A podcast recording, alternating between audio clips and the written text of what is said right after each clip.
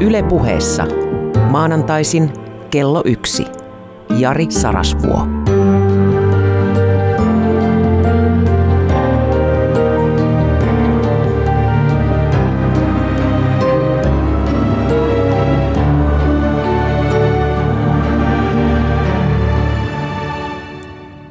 Minä tarvitsen terapiaa. Tämmöinen on selvinnyt. On se ollut tiedossa jo pitkään, mutta nyt tila on akuutti. Ja mitä tulee tähän yritykseen eheytyä ja mielenterveyden tukemiseen, terapiaan, niin siinä sinullakin on roolisi, rakas ystävä. Eilen sunnuntaina oli kaunis päivä.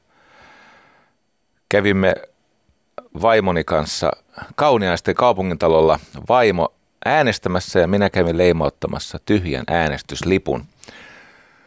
Ensimmäistä kertaa siis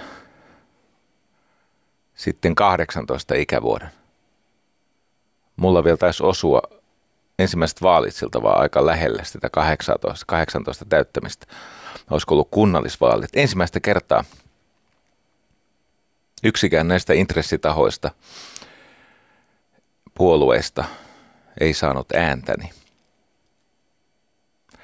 Ja tämän lähetyksen aihe on paitsi pohtia sitä, että mitä järkeä on mennä äänestyskoppiin, leimauttaa tyhjä lappu ja vielä kertoa siitä ihmisille. Ja miten, mihin tämä terapian tarve liittyy. Aloitetaan nyt ensin siitä. Mä tuun kertomaan tämän niin sanotulla SIM-metodilla. SIM-metodi. Se on valmennusmetodi. Tulee sanoista sequential iterative method, eli tämä on niin kuin sipulin kuoret, eli sequential, se sama tarina tulee aina lähtöpisteeseensä, iterative, eli se kulkee etsien tietään eteenpäin ja metodi. Eli sekvenssinen iteraatiometodi. Joo, se on hyvä tapa oppia, koska niin ihmisen aivot ja mieli asioita hahmottaa. Eli me opimme sitä, mistä me jo jotain tiedämme. Me opimme sitä, mihin meillä on joku pohja. Ja liian usein täällä Yle puheella välttääkseni toistoa yritän kertoa asioita lineaarisesti, järjestyksessä, rakenteellisesti, niin kuin struktura- strukturaalista puhetta, mutta se ei ole hyvä. Parempi on jankuttaa jännittävästi toistaa itseään niin, että siitä lopulta syntyy joku kokonaisuus. Joo, 2016 loppuvuonna tajusin, että tämä yhteiskunta ää, kärsii tämmöisestä, miksi sitä nyt voisi kutsua, vaikka tota, meillä on moraalinen korjausvaje, meillä on, meillä on tämmöinen demokratia – puutos. Me emme uskalla tehdä sitä, mikä olisi heikon edun mukaista. Ja mä tajusin, että päinvastoin kuin valtiosääntö sanoo, niin ei valta ole kansalla. Kansa voi osallistua siihen teatteriin eri vaaleissa, mutta ei valta ole kansalla. Valta on etupiireillä, erilaisilla intressitahoilla. Enkä mä sano, että se on välttämättä huono asia. Mä en ole siis edustuksellista demokratiaa vastaan. Mutta kun mä olin seurannut tätä tilannetta, mä oon sillä tavalla yhteiskunnallisesti sairas, että mä oon lähes aina ollut semmoisen politiikan kannalla, joka ei palvele niin kuin minun luokkani välitöntä intressiä. Mä oon ollut tavattoman kiinnostunut yhteiskunnasta ja varsinkin sellaisesta yhteiskunnallisesta toiminnasta, josta on oikeaa kauaskantoista hyötyä sellaisille ihmisille, jotka tarvitsee turvaa, toivoa, toimeentuloa, parempaa tulevaisuuden näkymää. Ja tämä on mua riivannut. Mä annoin tästä äänestämättä jättämispäätöksestä, tai siis kävin mä äänestämässä, mutta en äänestänyt ketään vaikka siellä olisi ollut ihan hyviä ehdokkaita. Tätä ei kiistä tällä kertaa. Se ei johdu siitä, että mä en olisi löytänyt itselleni ehdokasta, vaan mä ensimmäistä ja mahdollisesti myös viimeistä kertaa halusin käyttää tämän äänioikeuteni siihen, että mä en jätäkään tämmöistä mykkää lappua, tämmöistä vai, vaikenevaa numeroa, vaan, vaan tota, teen pienen pienen äänivaltauhrauksen sen nimissä, että voin avata tätä demokratian nykytilaa ja sitä, mihin me olemme menossa ja voi olisi kiva sanoa, jos pystyisin sanomaan, että vielä, että mitä asioille voisi tehdä, mutta mä en ole ihan varma, että voiko, voiko niin hirveästi mitään tehdä. No joka tapauksessa terapian tarve tulee siitä, että vuoden journalisti Vappu Kaarenoja lähestyi minua ja pyysi haastattelua, kun oli saanut kuulla jo kolme vuotta julkisuudessa olleesta päätöksestäni olla äänestämättä ketään näissä eduskuntavaaleissa. Hän pyysi haastattelua. Sitten mä annoin sen haastattelun. Se oli oikein mukava hetki ja yritin kuvata siinä, miten mua vaivaa se tapa, millä julkinen keskustelu, nämä etujärjestöt ja puolueeliitti tosiasiassa ohittaa yhteiskunnan ensisijaiset edunsaajat. Kun yhteiskunnalla on ensisijaisia edunsaajia, joiden saanto pitäisi kaikissa olosuhteissa turvata. Lapset, vanhukset, sairaat, köyhät, huonoonniset. Käytännössä kenties kriisiajan puolustusta lukuottamatta, niin käytännössä on niin, että nämä on edunsaajat, joiden pitäisi saada – tarpeeksi turvaa ja tu- eväitä tulevaisuutensa ensin. Ja juuri näistä ei saisi säästää. Ja sitten kaikki muu ei ole yhteiskunnan samalla tavalla ensisijainen tehtävä. Tietenkin lapsiin li- t- tulee siis koulutus ja terveydenhuolto. Kyllä, kyllä sä ymmärrät, että nämä, nämä viisi ryhmää, lapset, vanhukset, sairaat, köyhät, siis vakavissa toimeentulovaikeuksissa olevat ihmiset ja huono-onniset, eri tavoin elämän kolhimat. Ja minua on syönyt se, että me olemme rakentaneet yhteiskunnan ja johdamme sitä semmoisella tavalla, että nämä viisi ryhmää eivät ole jonon kärjessä, vaan jonon päässä. Ja silloin 2006 mä tajusin, että, että tällä meidän niin kuin, valtaintressipiiri tällä tuolileikkijengillä ei ole aikomustakaan ratkaista tätä tilannetta sillä tavalla, että ihan oikeasti heikot olisi turvassa. Siis mä annoin tämän haastattelun Vappu Kaarenoille Suomen Kuvalehti, joka ilmestyy tällä viikolla. Ja vähän ennen tänne tuloani sain hyvän tavan mukaisesti lukea sen itseäni koskevan, tai oli siinä koko juttu, mutta ei se muu juttu mulle kuulu. Oikein mainio juttu kaiken kaikkiaan mutta katsoo niitä sitaatteja, niin, niin voi hyvät hykkyrät, siellä oli aika kiihkeessä, suorastaan tuskasessa tilassa oleva 53-vuotias päättymättömän teini-ikään ja punktyyliin kiinni jäänyt setämies. Niin kuin ihan pikkasen kiroilin. A, a, niin, kuin niin karkeata kieltä, että no niin kuin voin sanoa, että jos näen jonkun aikuisen hyvässä asemassa olevan ihmisen puhuvan tuolta tavalla, mä ajattelen, että okei, hän on rajatilassa. Seuraavaksi vuorossa on psykoosi. Hänellä on jo täysmittainen neuroosi päällä, että hän, hän on jonkun kiukkukohtauksen saanut, jos toi tuosta vähän aikaa jatkuu, niin kohta katoaa toimintakykyä, on aika lähteä Hartmanniin. Joo. Sen verran pyysin Vapulta armoa, että jos ottaisi vaikka jopa, jopa kolmannen kirosanan pois, niin edelleen se olisi aika punkhenkistä ja teini-ikäistä. Mutta tota, voi olla, että se olisi lukijan, että lukijan oikeuksia kunnioittava. No, tämän lähetyksen tarkoitus on pohtia ääneen sitä, missä me ollaan, mikä mua riivaa, mikä mahdollisesti suakin riivaa, ja miksi mahdollisesti – se, mitä mä oon tehnyt, ansaitsee aika ankaraa kriittistä kyseenalaistamista. Nimittäin olen saanut matkan varrella ensin aneluja, siis tämmöisiä hyvin äh, vahvasanaisia, äh, erikoisen sävyisiä aneluja, että please äänestä, please äänestä. Ikään kuin siinä olisi jotain erityistä toivoa, että Jari Sarasvua äänestäisi. Ja sitten eilen, kun kasvavalle joukolle ihmisiä paljastui, että toden totta se ei enää voi äänestää ketään, koska se on jo käynyt leimauttamassa sen tyhjän lapun kauniisten kaupungintalolla, niin se muuttui ihan rehelliseksi raivoksi. Sitä, että et, et se on idioottimaisinta, mitä kukaan voi koskaan missään tehdä. No mä tiedän aika idioottimaisia tekoja, kaltaiseni teinit niihin joskus syyllistyvät. Ö, osaan kuvitella noin tuhat tekoa, jotka ovat selvästi idioottimaisempia kuin se, että ihminen haluaa käyttää sitä äänioikeuttaan ääneen, niin kuin minä tässä nyt. Sieltä tuli tällaisia, siis ihminen on koulutukselta diplomi-insinööri.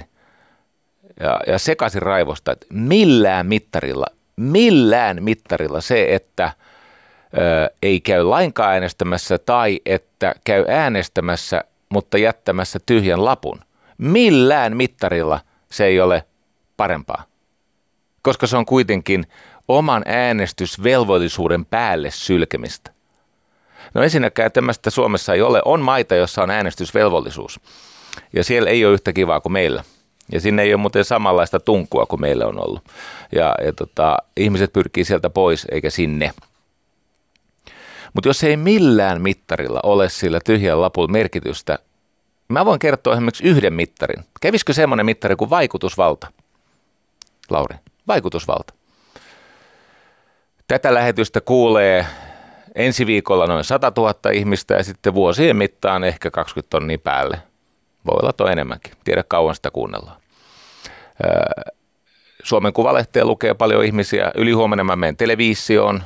Siellä on vielä enemmän kuin tämä 100 000. Ja jos olisin vain hiljaa jättänyt kokonaan menemättä, niin ehkä se minun puhevalta olisi erilainen.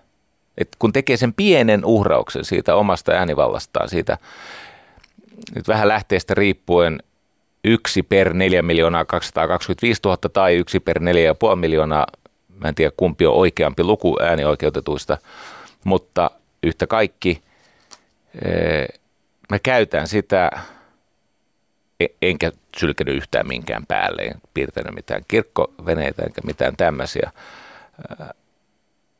Haluan vaan löytää tämmöisen moraalisen oikeutuksen sille, että mä puhun huolistani, puhun pettymyksestäni, puhun siitä yhteiskunnasta, jota edelleen yritän rakentaa. Ja teen sitä kuitenkin jos sitä asiaa ilmassa on vaikka työllistämisen tai maksettujen synnytettyjen veroerojen mitassa, niin teen sitä ihan suht pontevasti. On minua parempia työllistäjiä ja minua vieläkin runsasketisempiä veronmaksajia, mutta ei niitä prosentuaalisesti Suomessa ihan hirvittävästi ole. Hmm. Nyt kun ennen vaaleja on tapana levittää tämmöistä äänestyspropagandaa, ja niissä usein väitetään, että demokratiassa valta on kansalla, niin kuin se sinne valtiosääntöön on kirjoitettu että valta kuuluu kansalle. Kansa valitsee keskuudesta edustajat eduskuntaan, josta sitten eduskunta paitsi valitsee sen valtioneuvoston eli hallituksen, niin myöskin ne hallituksen valmistavat lait vahvistaa, jos vahvistaa. Vähän niin kuin nimittää ja erottaa hallituksen. No ja erotusvalta on presidentillä, mutta se on muodollinen. Mutta yhtä kaikki ei mennä nyt tähän valtiosääntöön syvemmästi. Mä vaan totean, että demokratiassa, nykydemokratiassa valta ei ole kansalla. Se on puolueella. Ja se on ammattiyhdistysliikkeellä ja muilla työmarkkinajärjestöillä. Ja se on julkisella keskustelulla eli medialla. Jos katsoo vaikka miten ruotsinkieliset kauniaisissa – onnistuu jakamaan niitä resursseja itselleen suomenkielisten kustannuksella. Toki siellä on suomenkielisiä enemmistö, mutta semmoisia vaaleja ei voida pitää, jossa suomenkieliset pääsisivät suurimman puolueen asemaan. Paitsi, että eikö niin RKP on kauneisissa aina suurin, koska suomenkieliset äänet hajoaa, niin se ruotsinkielisten tavaton taitavuus siinä vallankäytössä, se miten ne kuljettaa näitä parrutettavia hönöjä, näitä, näitä suomalaisia slaaveja tulin, tulin tässä valmisteluvaiheessa maininneeksi kotona. Ääneen ehkä joskus harjoittelee jotenkin sanoja. Pu, käytin sellaista sanaa kuin olemme orjakansaa. Olen siis tätä mieltä myös. Millä perusteella? No lapset kysyivät, mikä se semmoinen? Mä sanoin, no se on semmoinen, me tykkäämme totella parempiamme. Me tunnustamme auliisti muut paremmaksi ja tottelemme heitä. Niin kuin esimerkiksi se, että se mitä EU sanoo meidän, niin kuin, mitä meidän tulee tehdä, niin mehän tottelemme. Mutta ei Ruotsi tottele eikä, eikä, eikä nämä Italiat ja muut tämmöiset maat. Osa ei edes kuulu EU, mutta ottaa kaikki hyödyt niin kuin Norja. Ja, ja, ja tota, meillä on tämmöinen ajatus, että me emme voi valvoa rajojamme ja meidän on pakko purkaa fantastinen avoir fiscal yhtiöverohyvitysjärjestelmä, josta on ihan mieletön hyöty koko kansalle. Ja sitten kun se purettiin, niin sit kehitys on ollut päinvastaista. Me vaan suostumme, eikö niin? Mutta ei, ei, muu, ei sivistysmaissa, ei, kun ne ei ole orja kansaa, niin ne ei, ne ei mielellään tottele parempiaan ensinnäkään ne ei välttämättä tunnusta paremmaksi ja toiseksi, niin jos vaikka ajattelee, että sä oot oikeassa, niin silti on sitä mieltä, että mä tottelen sua. Hmm. No hän mä oon tietenkään yksin tässä, kun sitä eilistä valtavaa Twitter-kakofoniaa kävin vuorokauden verran läpi, niin kyllä sieltä aika monella tuli tämmöinen viesti, että joo, ei valta ole pitkä aika ollut kansalla, vaan puolueeliitillä. Ja toinen iso virhe on se, että ei enää mitään päätä. Tai voi olla, että valmistelee jotain lakeja, mutta sitten AY-liike päättää, että onko tämä hyväksyttävissä. Jopa niin, että se on, se on eksplikoitu, eli se on siis ääneen eksplisiittisesti sanottu. Voittehan, voihan hallitus valmistella lait, mutta me päätetään, että tuleeko ne voimaan. Ja näin pystyvät, tähän pystyvät ja ensi hallituksessa vielä entistä enemmän. Ja idis on sitten se, että kääritään rahat ja siirretään, ei hihat vaan rahat. Mieti, kun voisi sanoa, että kääritään hihat ja tehdään työt, vaan tämä on yksi sitaatti josta twiitistä, sen sijaan, että käärittäisiin hihat ja tehtäisiin työt, niin kääritäänkin rahat ja siirretään asiat seuraavalle hallituskaudelle. Miten niin kääritään rahat? No kyllä tämä vanha taustalla kummittelevien intressipiirien edelleen eikö niin, apteekeilla on lääkejakeluprivilegio ja edelleen sen sijaan, että olisi tyydytty kahdeksaan sairaanhoitopiiriin, niin pitikin olla 18 maakuntaa. Ja, ja tota, tämähän on ihan tätä touhua. Sitten ajellaan taksilla ja syytellään edellistä hallitusta. ja kyllä siellä on ihmisiä, joita ärsyttää esimerkiksi yksi – Maria Salmi. Yksi. Puoluetta voi vaihtaa vaikka ensimmäisellä viikolla, kun on kansanedustajaksi valittu. Entä jos ihminen ei halua, että tuo minun ihminen on kokoomuksessa? Hän haluaa, että se ihminen on jossakin muussa puolueessa. Tai ei halua, että on demareissa, vaan haluaa, että on jossain toisessa. Hyvässä uskossa, että onko äänestäjällä mitään tämmöistä eräänlaista siis kansalaissuojaa, kuluttajasuojan kaltaista suojaa. No kakkonen, koska tahansa voi lähteä, jos sattuu saamaan paremman pestin kuin ensiksi saanut mainetta ja cv aika hyviä rivejä, lisää kontakteja. Aivan oikein. Tai kolmonen, ministeriksi tietenkin pääsee, vaikka ei olisi koskaan saanut ääntäkään vaaleissa. Mä ymmärrän, että se joitakin harmittaa.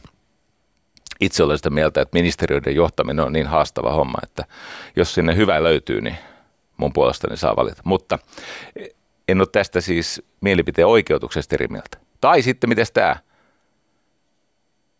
Kesken hallituskauden voidaan perustaa uusi puolue ja pysyä sillä hallituksessa. No, tämä nyt niin kuin äänestäjän näkökulmasta vähän erikoista, että, että tämäkin on sitten demokratiaa. Sitten kun tuli tätä kuraa, ja sitä siis todella tuli, ja mä yritin vastata, että hei, että joskus on niin, että passiivinen – vastarinta suuntaa huomioon siihen moraaliseen korjausvelkaan, mikä meillä on.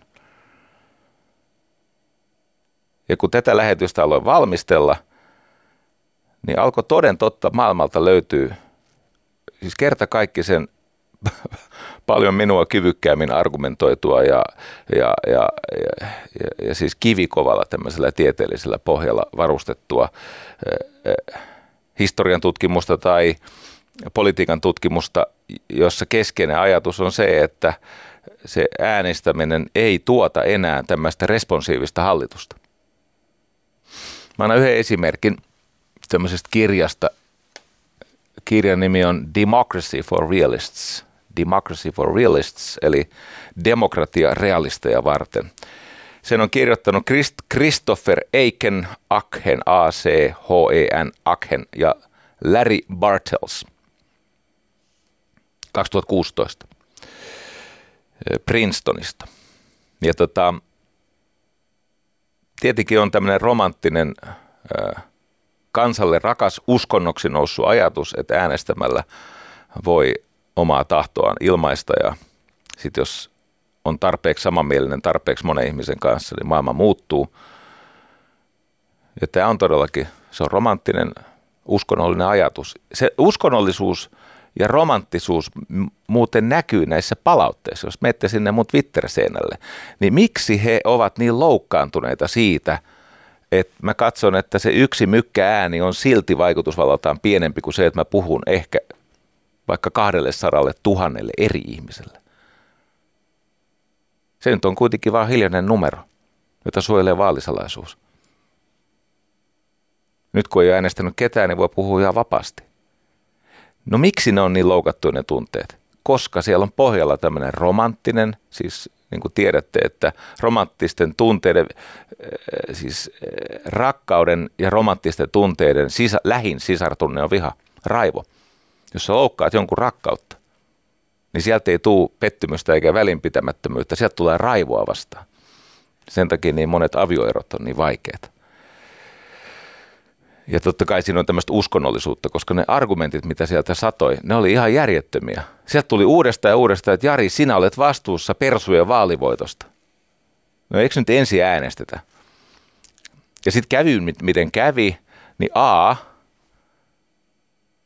mistä sä tiedät, ketä mä olisin äänestänyt, jos olisin jotain äänestänyt? B, eikö sillä väestön osalla kuvitella, että se on nyt kalluppien mukaan 15 prosenttia? Ja, josko se nyt olisi sitten vaikkapa toiseksi suurin puolue tai Sataako muuten siis taivalta tulikiveä ja, ja, ja, ja tota, tekeekö EU jonkun asevoimaintervention, tuleeko NATOkin tänne ja, ja Venäjä antaa tulitukea jollakin keskimatkaohjuksilla, jos perussuomalaiset voittaa? Eikö niin? Ja jäädytetäänkö suomalaisten assetit ulkomailla ja väh, vähän nyt tätä vauhkoontumista alaspäin. Se tuli uudestaan uudestaan, että sä oot Jari vastuussa. Vastuussa sen takia, että mä kerron, että mä en tällä kertaa halunnut äänestää, koska on pettynyt tähän, miten täällä hoidetaan heikoimpia asemaa. Ja miten tämä on tämmöinen sulle mulle etupiiritouhu. Niissä erityisesti on kunnostautunut tietenkin nämä toisten rahoilla elostelevat. Näille on leimallista se, että toisten rahat on rakkaita. Nehän hörppii siis semmoista, minkä tekemiseen eivät ole itse omalla riskillä tai raatamisella osallistunut, mutta he ovat tehneet siitä syväkielisen ilmaisun. Se on oikeudenmukaista.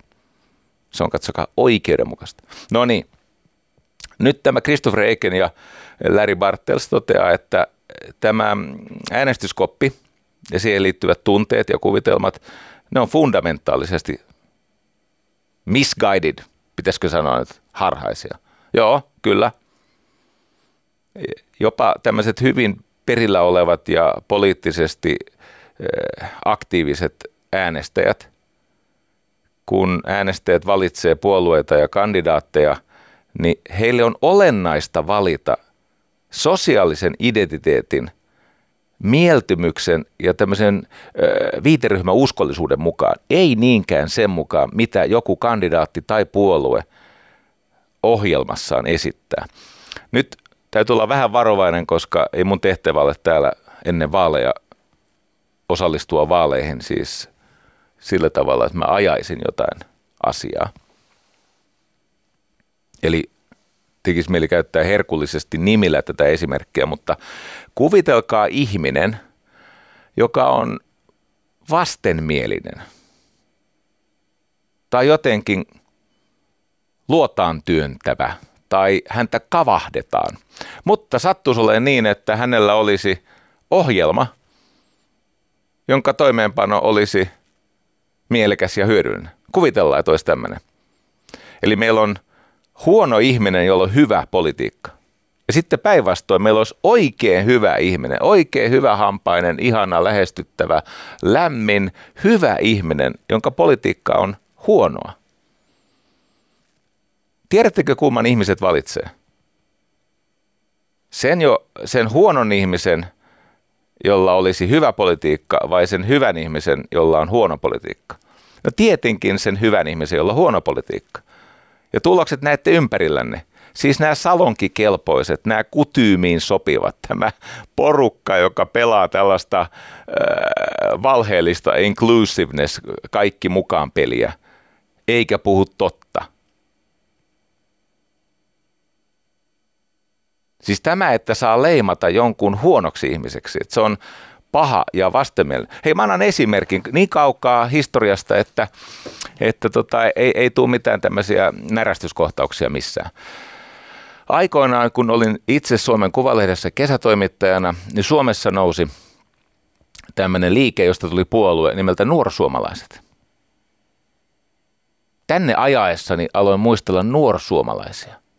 Semmonenkin oli, joo toden totta. Sitä ei ollut pitkä aika ja mä ajattelin, että mä soitan yhdelle perustajista, Jaakko Tapaniselle. Hän on kuitenkin no, erittäin ansioitunut journalisti, tullut, no ollut Demarissa journalistina ja City-lehdessä ja ties vaikka missä.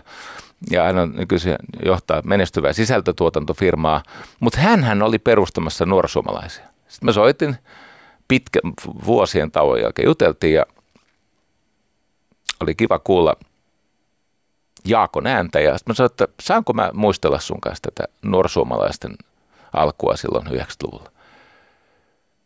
Sanoin, joo, mielellään. Mä sanoin, miten teihin suhtauduttiin? Sanoin, no, me olimme fasisteja ja äärioikeistolaisia. Sitten joskus me olimme fasisteja ja kommunisteja samassa lauseessa. Mutta se on selvää, että he olivat pahoja ja kelvottomia ja, ja, ja mor- moraalisesti iljettäviä. Mä sanoin, että no okei, no sitten kun tämä homma päättyi siihen vääjäämättömyyteensä – Eli se teidän projekti kuoli sinne umpikujansa, eikö niin, josta umpikujasta sen rakentamisesta huolehti media, siis julkinen keskustelu, se aika ei ollut somea, mutta media ja tietenkin valtaa pitävät. Niin miten sitten nämä teidän asiat, ne jutut, mitä te Pekka Tarkan ja Jannen ja näiden, mitä, mitä te niin kuin, miten niille asioille kävi? Sä no, nämä kaikki puolueet kävi haaskalla tietenkin. Ensimmäisten vaalien jälkeen niin heidän jutut nousi hallitusohjelmiin ja no, sehän on ihan itsestäänselvä, se on no-brainer, jos joku esittää jotain järkevää. Mutta hän on tietenkin huono. Tässä tapauksessa äärioikeistolainen. Se on niin kohtuuton leima. Sitä muuten lyödään tänä päivänä, mutta täytyy sanoa, kun nämäkin ihmiset tietää ja tuntee, niin mikä heidät teki äärioikeistolaiseksi. Ja fasi, fasisteiksi.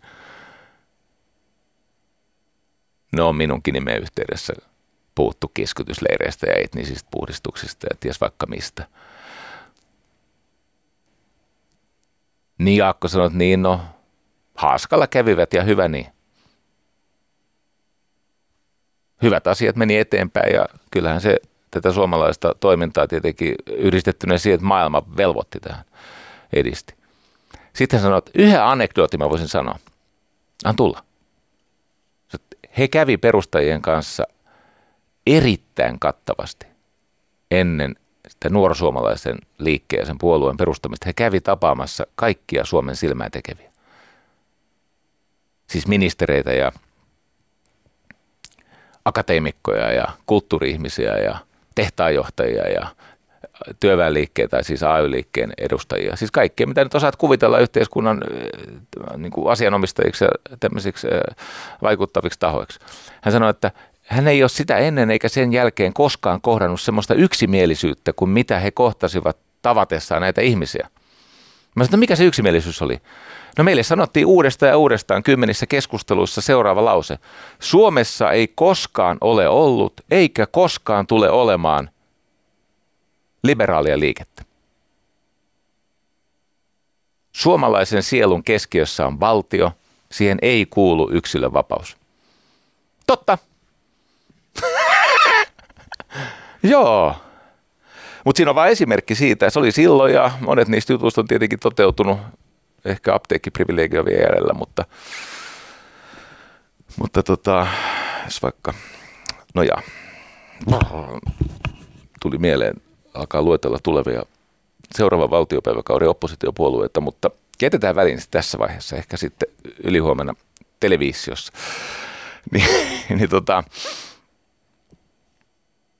on tämä erikoista.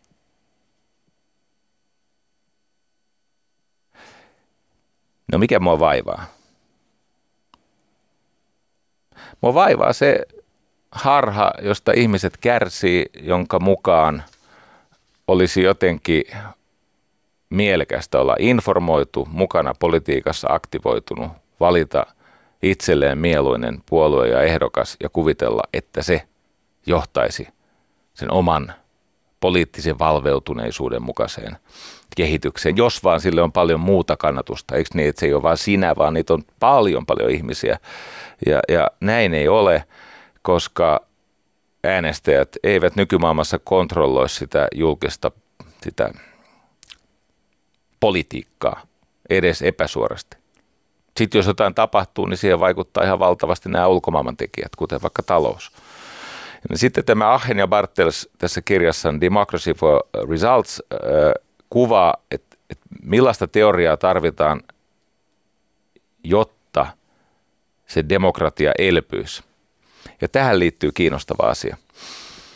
Äh, katselin tilastoja. Puolueiden jäsenmäärän kehitys sieltä 1970-luvulta tähän päivään saakka.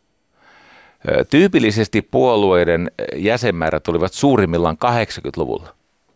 Ja silloin ihmiset kokivat osallisuutta, koska olivat mukana puolueessa.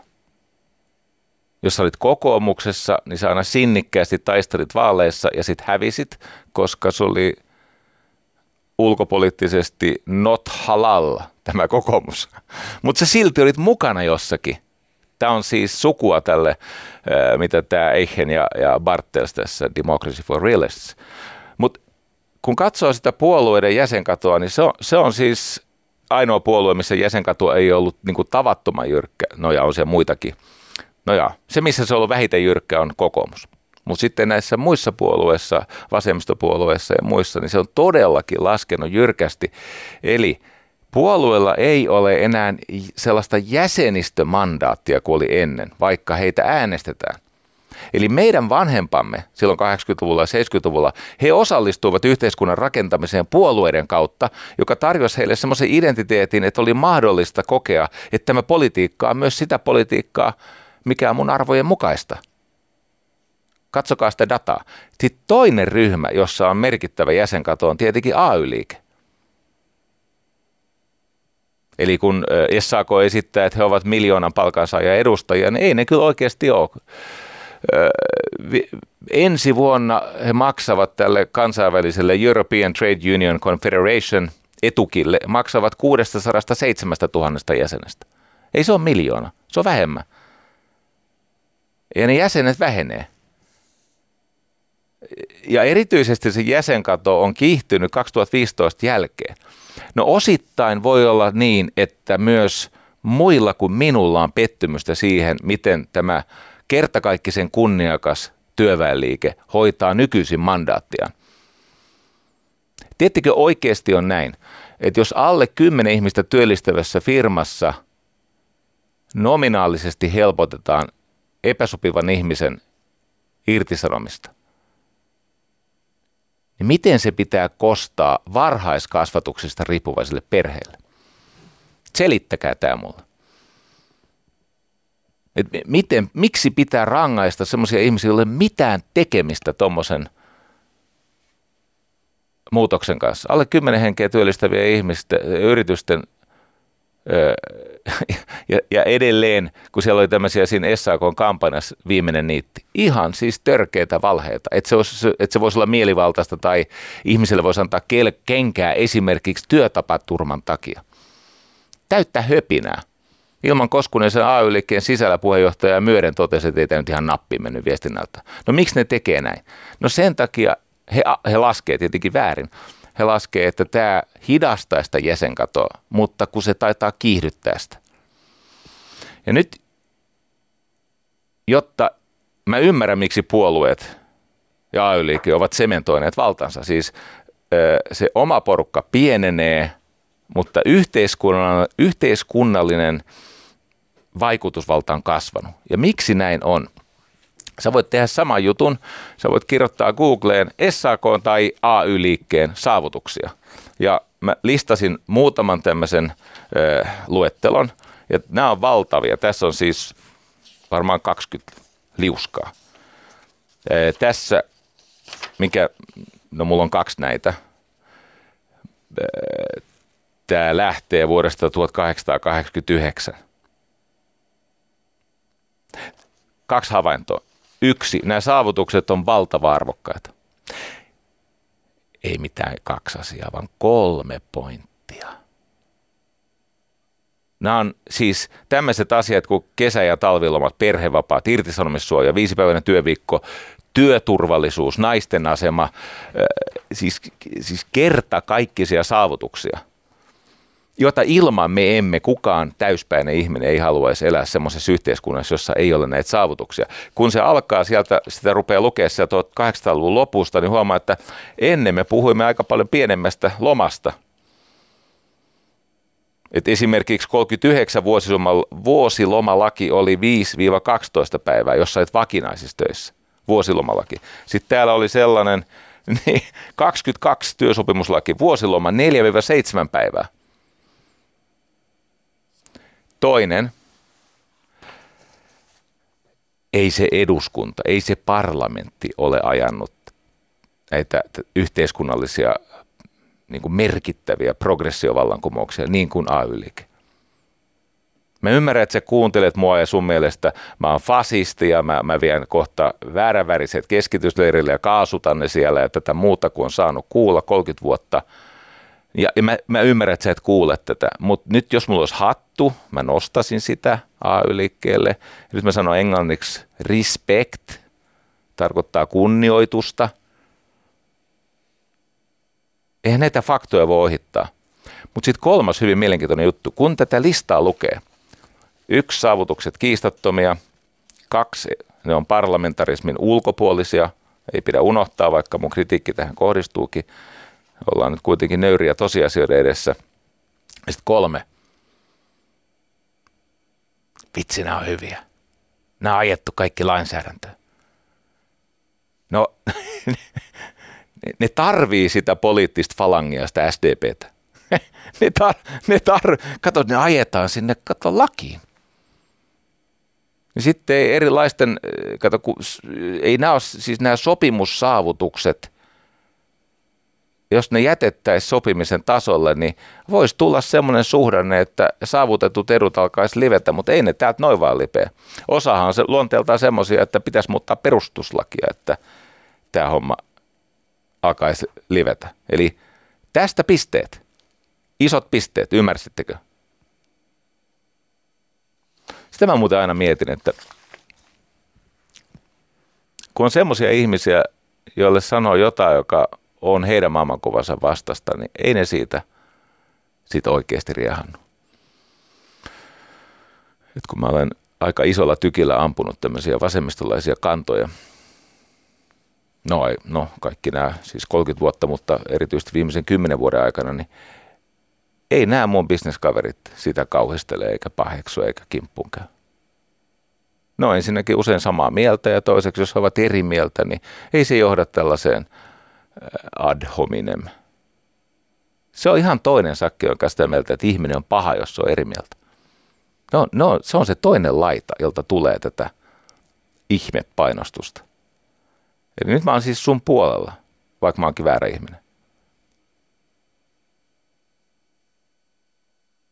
No, sitten on haasteet. Tota, kävin siis tapaamassa SAK puheenjohtajaa ja esitetään saman kritiikin tietenkin pidemmässä keskustelussa. ja, ja kenties selkeämmin. Me totesi, että kun jos ne äänestäjät antaa mandaatin jollekin asialle, niin olisi se niin kuin tavallaan hyvä, että sitä ei ulkopuolta kaadeta ja y- ymmärrän heidän kantaansa. Mutta sitten siellä on semmoisia alueita, jossa ei välttämättä pitäisi olla. Musta olisi hyvä, että varjelisivat jäsenistönsä ja varsinkin, nämä on ylipäänsä työväenliikkeen etuja, mutta esimerkiksi nämä verolinjaukset, niin ne on pikkasen kiusallisia. Jos ensin Antti Rinne sanoo Yleisradion haastattelussa suorassa lähetyksessä, että olin väärässä siitä urpilaisen aikana toteutetusta yhteisövero, äh, hyvin, niin kuin yhteisöverolaskusta, että olin väärässä. Ja sitten kun hän saa toruja niiltä, jotka tietää, kun siellä on erikseen se, että joku puhuu ja joku ajattelee, ne ei välttämättä yksi ja sama ihminen, niin sitten häntä opastetaan, että ei hän ollutkaan väärässä, että hän olikin oikeassa, tai olikin sitten väärässä. Tai väär... Hyvä Jumala sentää.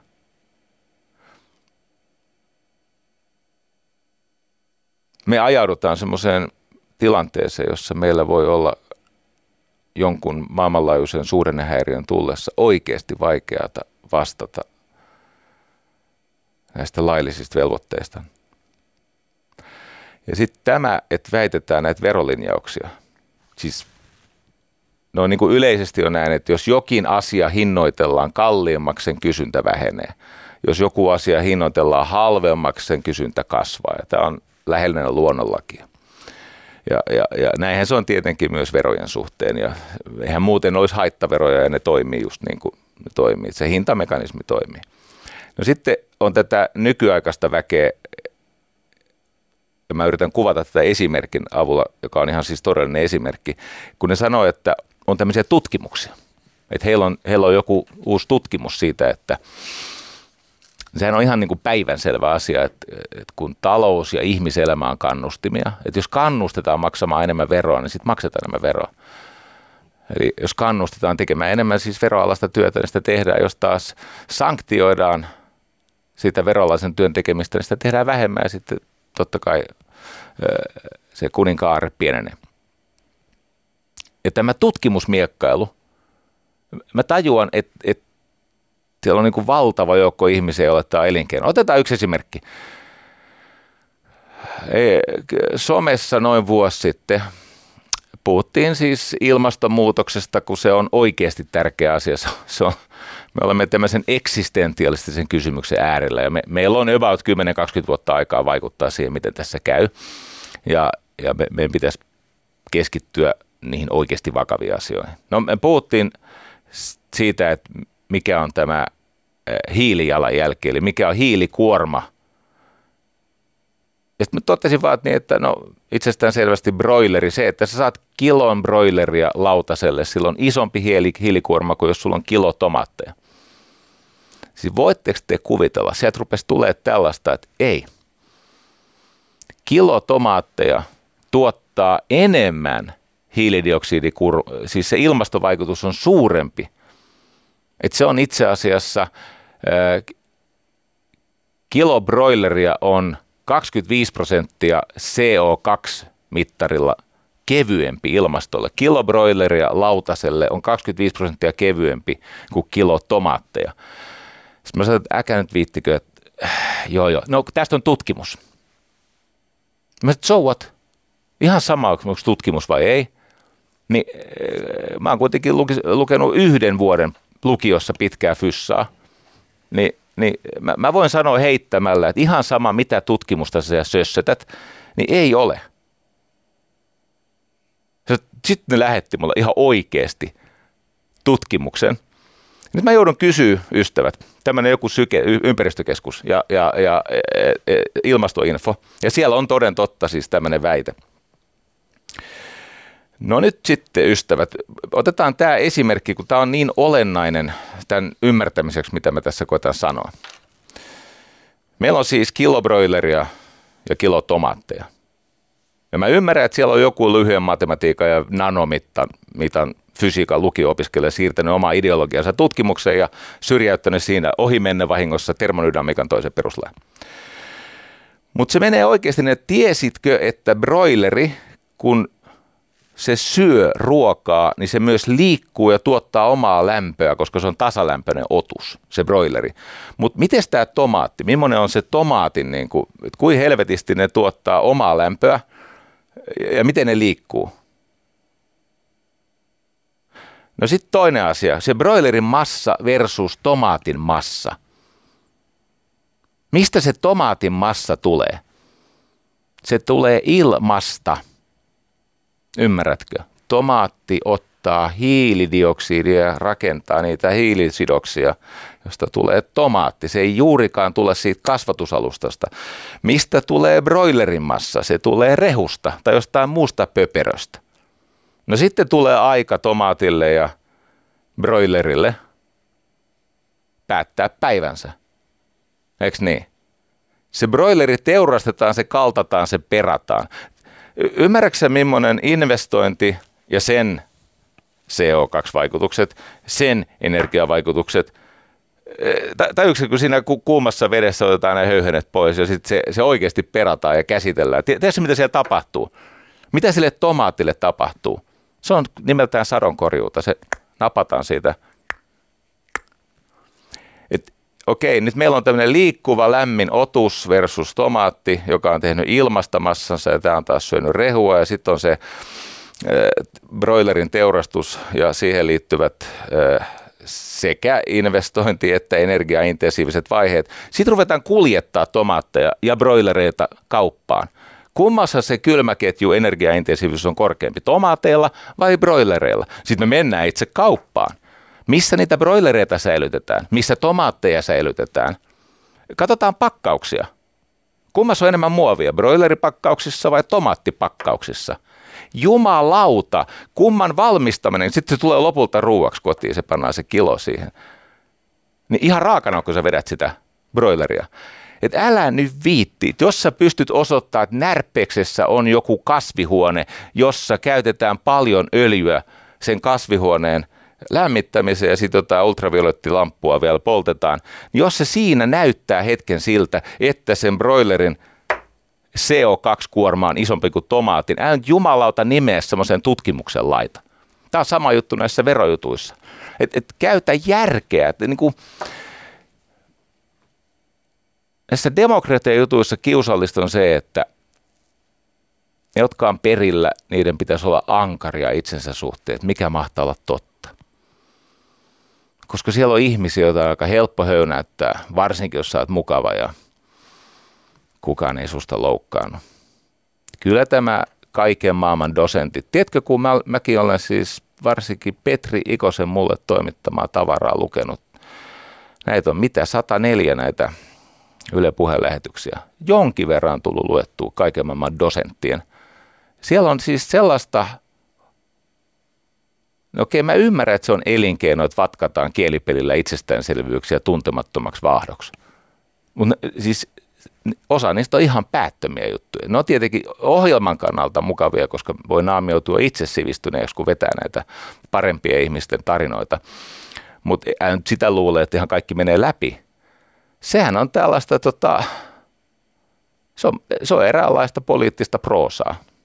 Se on fantasiointia. Se on sama asia kuin se, että kilo tomaattia tuottaa vähemmän hiilidioksidikuormaa kuin kilo broileria syötävänä.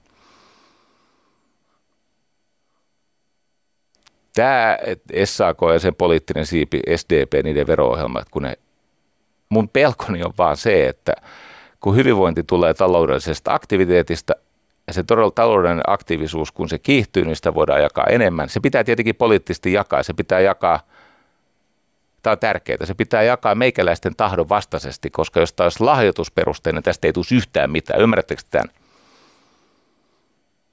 Jos tämä olisi meidän hyvän tahdon varassa, meiltä pitää ottaa väkisin se raha pois. Mutta ensin pitää olla sitä kiihtyvää taloudellista toimeliaisuutta, sitä raatamista ja riskiä, jotta voidaan ottaa meiltä väkisin pois. Ja se on ystävät oikein, ja sitten pitää jakaa mahdollisimman reilusti. Tämä nykyinen verokaakatus, mitä sieltä tulee – se heikentää sen seuraavan sukupolven asemaa niin paljon, että tietysti tämän ihanan lohtubiisin, lohtu, tämä siis, jolla kerättiin rahaa, missä on ties kuinka monta artistia, jotka laulaa aina osan säkeestä, jolla kerättiin rahaa siihen lastensairaalaan. kun siinä on se ihana kohta, että saattajani on vasta syntynyt. Kun mä näin fantastisen kuvan, todella koskettavan kuvan, pitkäaikaisemman työkaverini Ritvan kädestä, hän piti 95-vuotiaasta isänsä kädestä ja Ritva saattoi isän yli synkän virran. Isän aika oli tullut. Ritva piti kädestä niin kauan, että isä siirtyi tästä ajallisesta ajasta sinne iäisyyteen. Eli siinä tuli toteen tämä saattajani on vasta syntynyt. Aikoinaan Ritva oli se vasta syntynyt saattaja. No nyt ne sanat pitää muuttaa. Saattajani on pois muuttanut. Se onkin ikävä juttu. Ne saattajat, nehän lähtee. Hei, nyt on näin, että jos ymmärrys luonnontieteistä on olematon tai ontuva, niin todellisuus näyttäytyy vääristyneenä ja vieraana. Sori. Kysy tomaatilta. Ja jos ymmärrys markkinataloudesta on olematon tai pahasti ontuva, niin kyllä se yhteiskunnallinen ymmärrys kieroutuu itse kunkin ideologian mukaisesti. Ja sitten minulle ja kaltaisille niin muistutus. Tämä on tärkeä muistutus. Kyllä, jos ymmärrys yhteiskunnan sopimusjärjestelmästä ja yhteiskunnan eri edunsaajien luottamuksesta, keskinäisestä luottamuksesta. Jos tämä on olematon tai ontuva, niin tämä homma hajoaa. Ei tätä pidä unohtaa, tätä viimeistä, että kyllä täytyy ymmärtää, että miten tämä työjako täällä on tehty. Itse, itse olen siinä määrin AY-liikkeen fani, että jaksan uskoa, että ne uusiutuu jossakin vaiheessa ja alkavat ajaa historian saavutuksensa mittaisia muutoksia vaikkapa ilmaston alueella. Siinä on voimaa siinä joukossa. Vaikka kuinka jäsenet, itse asiassa jäsenmäärä kääntyisi nousua, jos lopettaisitte perseilyä, alkaisitte ajaa sitä, että meidän lapsillakin on vielä maailma, mitä asuttaa. Kyllä sieltä löytyy hyviä, kyllä sitä tulojakoakin voi vielä, niin kuin sitä ruuvia, kyllä rikkailta saa enemmän. Mutta antakaa niiden hönttiä ensin epähuomiossa tehdä enemmän, ottakaa sitten. Se tekemätön, se on, se on hankala jakaa. Tota, yksi sellainen henkilö, jota kuuluu refleksiomasti haukkua, kun ei ajattelu pidemmälle riitä, on Francis Fukuyama.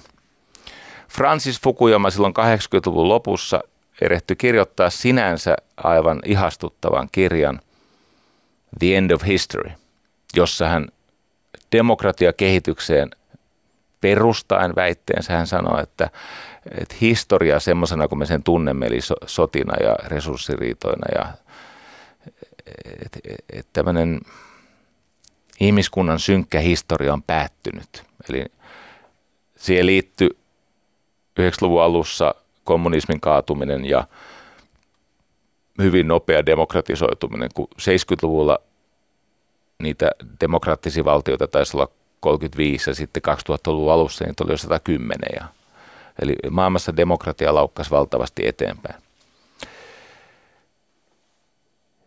No sitten tämä end of history ei toteutunut semmoisena kuin Francis Fukuyama, historioitsija Francis Fukuyama ilmoitti ja sen jälkeen on ollut hyvin tärkeää diskreditoida kaikki, mitä hän on ajatellut tai tulee koskaan ajattelemaan.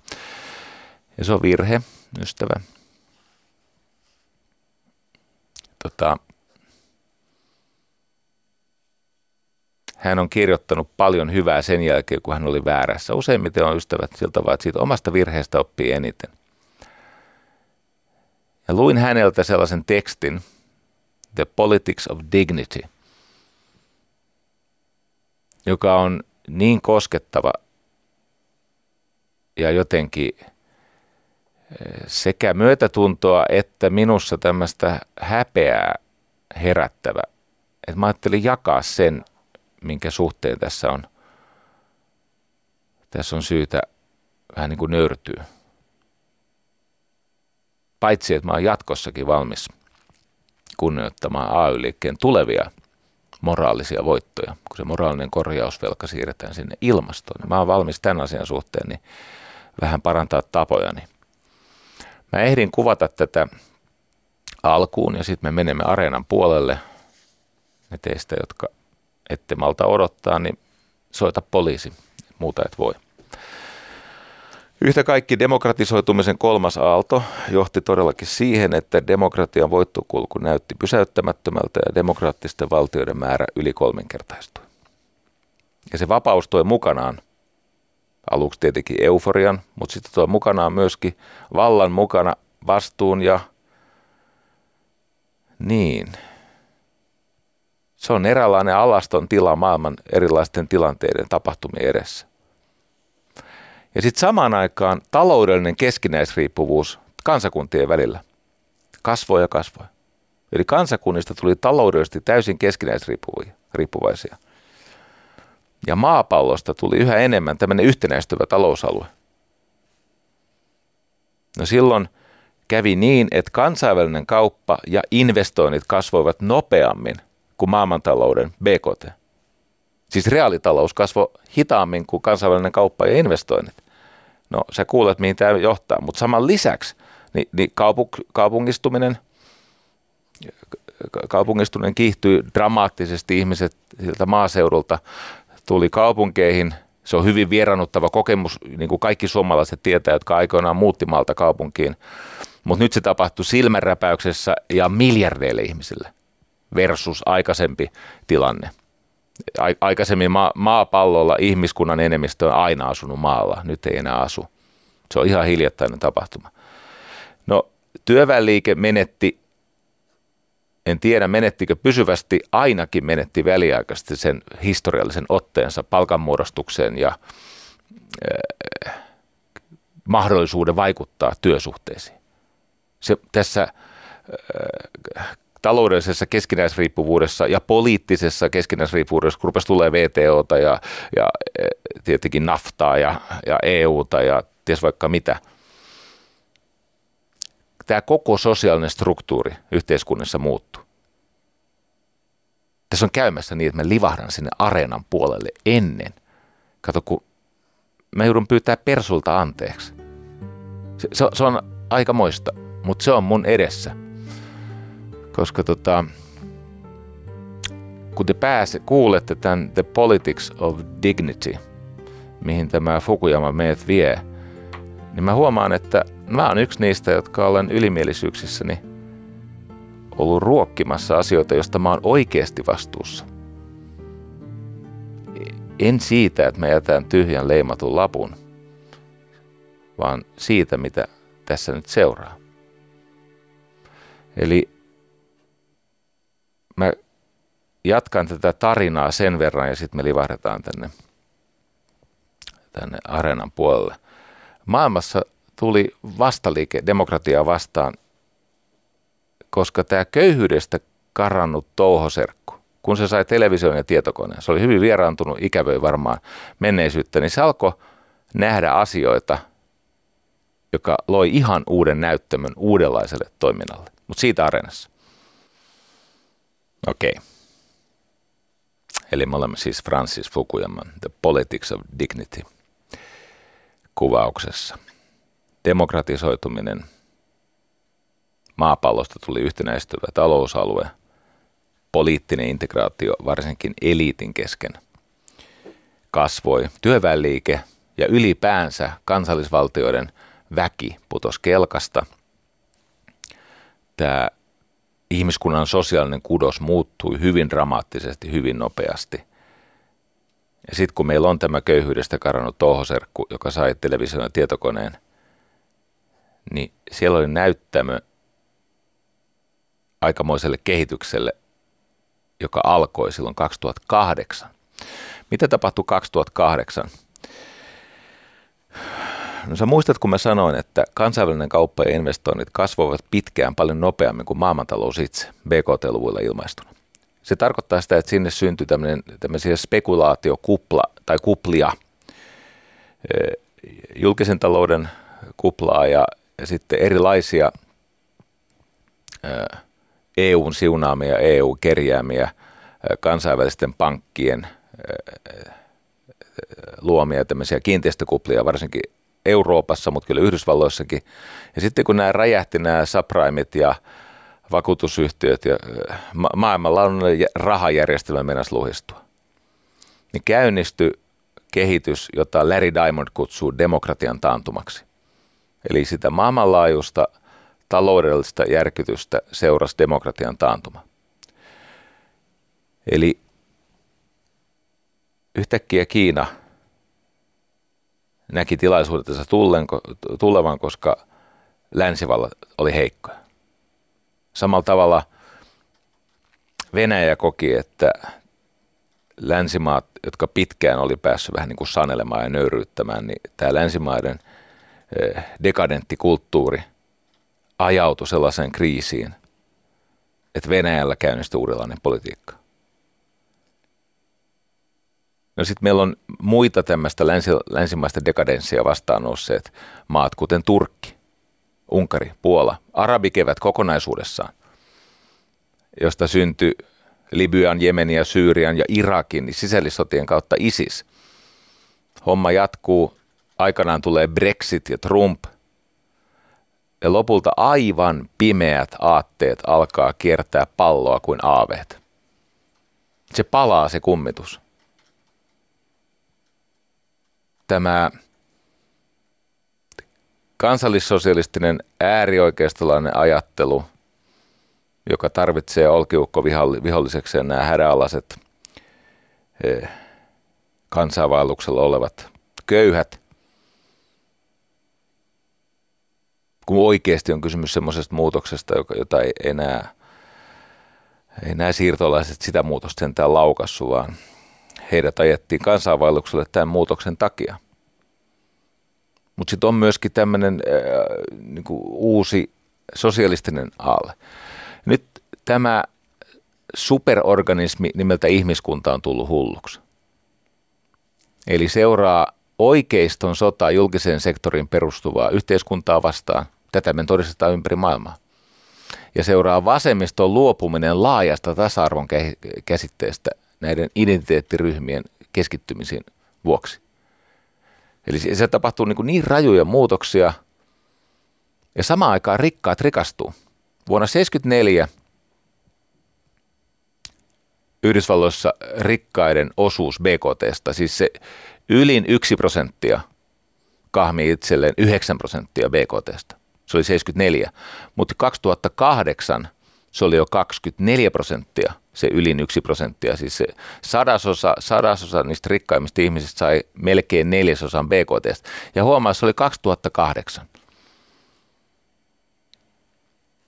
keskustelin ihailemani Elina Lepomäen kanssa tässä vähän aikaa sitten ja hän totesi, että tämä EKP-elvytysohjelma, joka on johtanut siihen, että EKPn tase on 43 prosenttia euromaiden BKTstä, mikä on aika paljon siis vastikkeeton rahaa, niin se on historian merkittävin varallisuuden siirto rikkaille. Totta kai on. Ja tähän puolet keskiluokasta ei päässyt tähän nosteeseen, koska teknologian ja talouden globaali murros.